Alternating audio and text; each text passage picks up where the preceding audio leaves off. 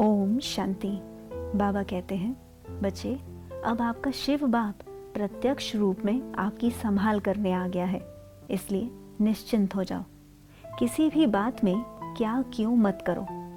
चाहे तन है, चाहे मन है, इसे सतोप्रधान बनाने के लिए इसकी सफ़ाई आवश्यक है।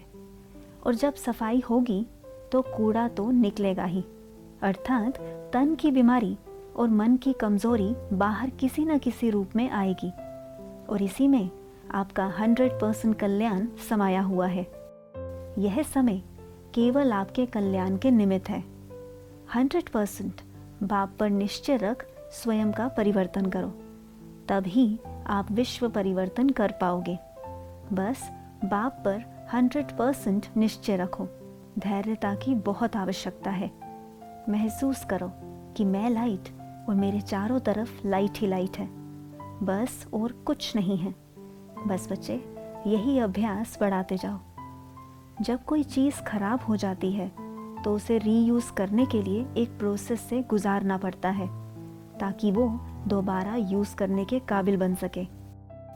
इसी तरह, इस समय यह पाँचों ही तत्व और इसके बीच रहती आप आत्माएँ तमो प्रधान हो चुकी थी, परंतु इस समय बहुत परिवर्तन हो चुका है।